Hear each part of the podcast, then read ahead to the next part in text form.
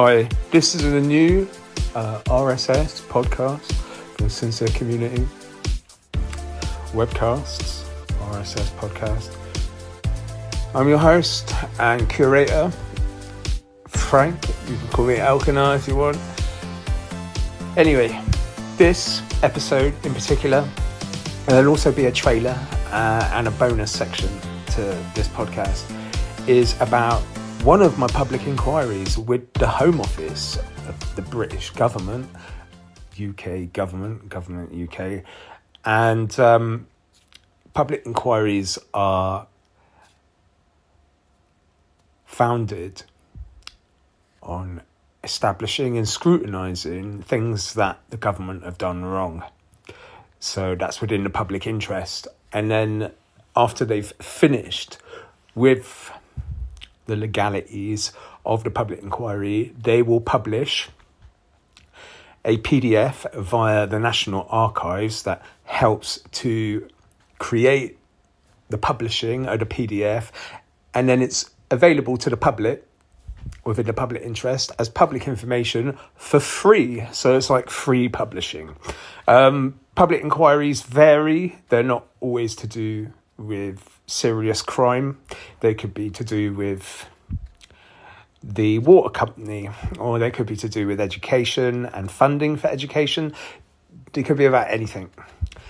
I have two in particular. One of them is to do with serious crime that's gone on within corruption as well from a local government. So I'm from Somerset and I live in the Bath area where I was born and raised, uh, Bath City, Somerset, England. And my complaint is to do with a previous flat that I rented from the local authority and their social housing developer.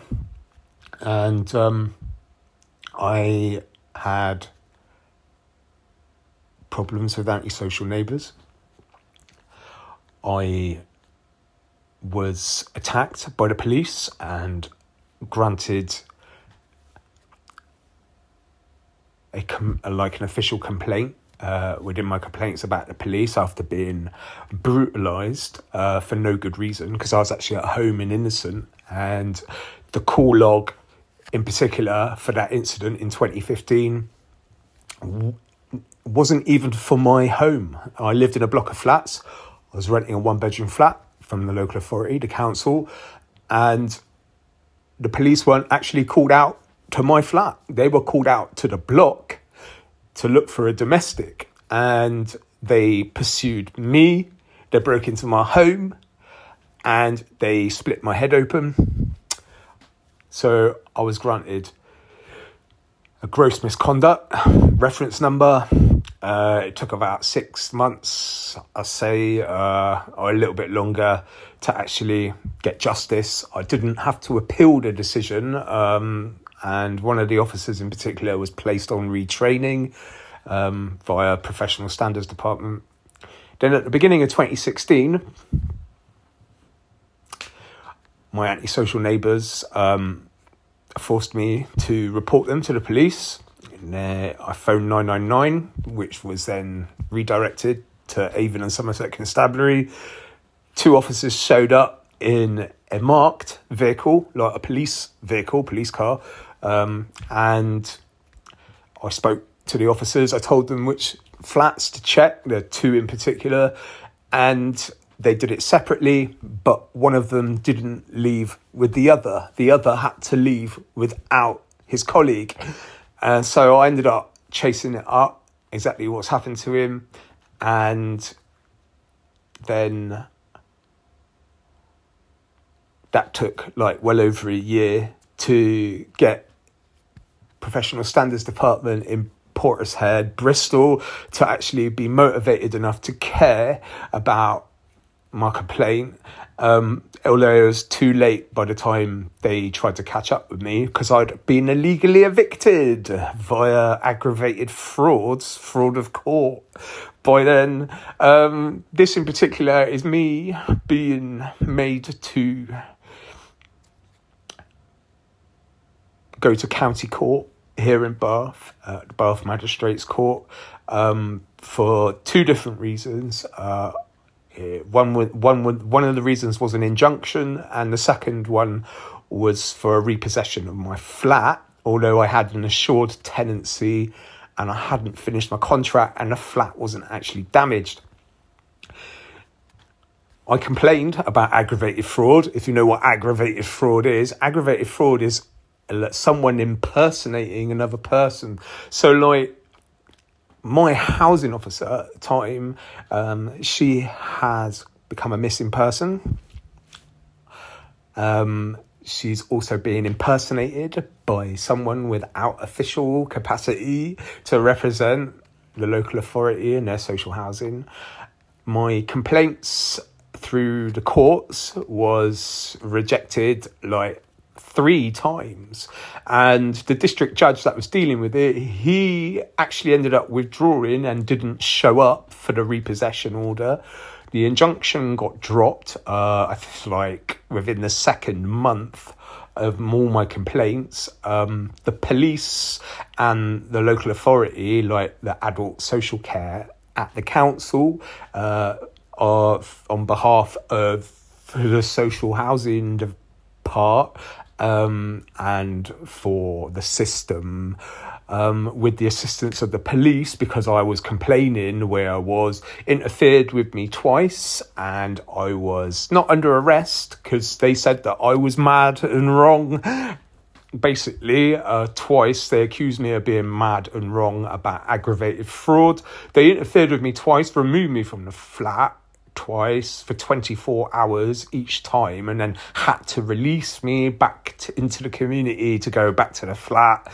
Um, as I said, like I ended up losing the flat because I didn't even want to stand in that courtroom uh, over the likes of aggravated frauds, fraud of court. Carmen, I had officially, I had complained about it in 2017 um, and everything. So I actually didn't show up Judge Goddard, the district judge that had been presiding for months, he he didn't even show up.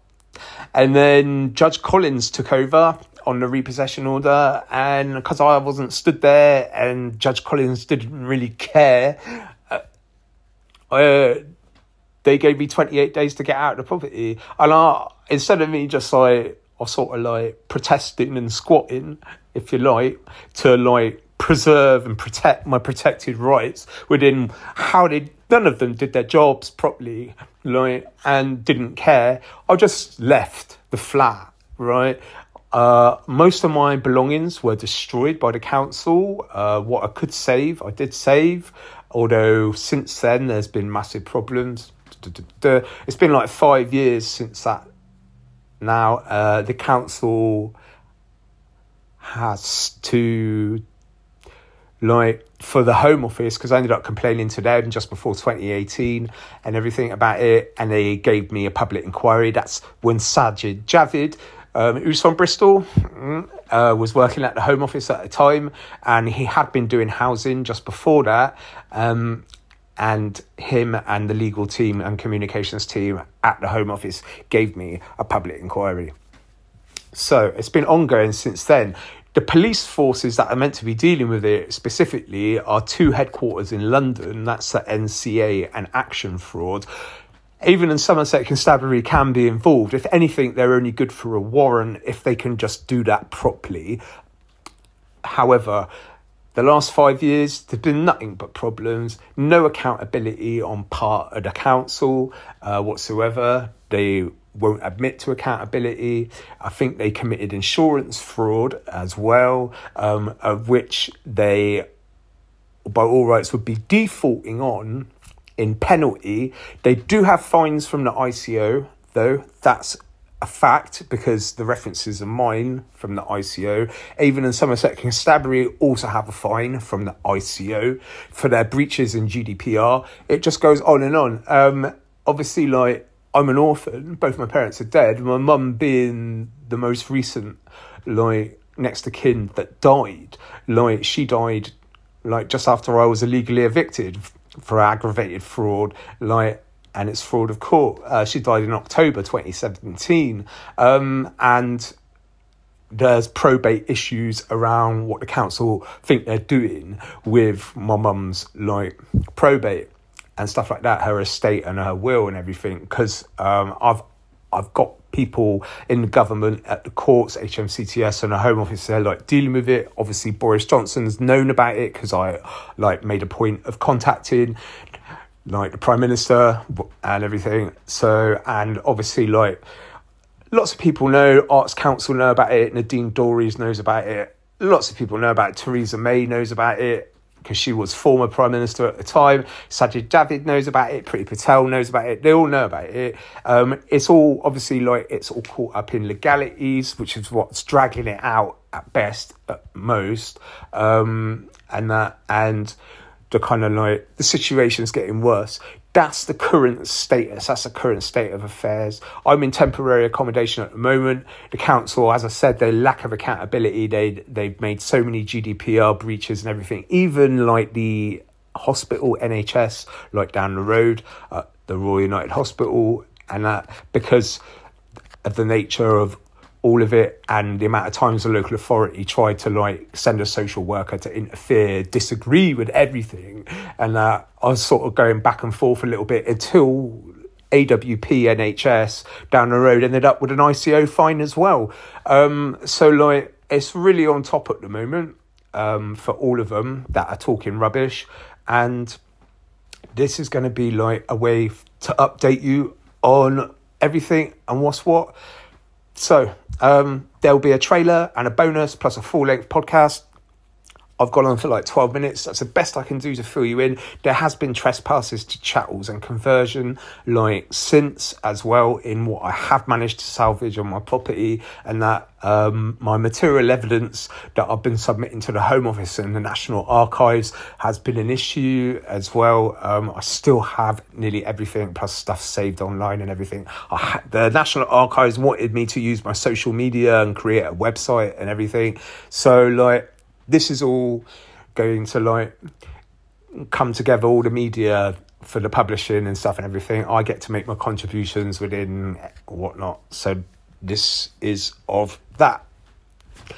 I've had a couple of videos um, referencing it um, to communicate what's what in the last five years. I think the last two videos I made for my YouTube were back in 2019, whilst I was in temporary residence um, in Bristol, St George, although I'm from Bath City.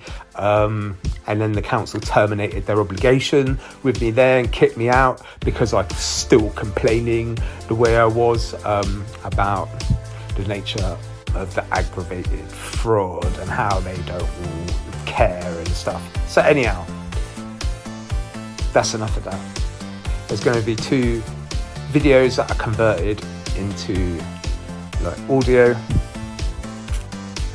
check it out.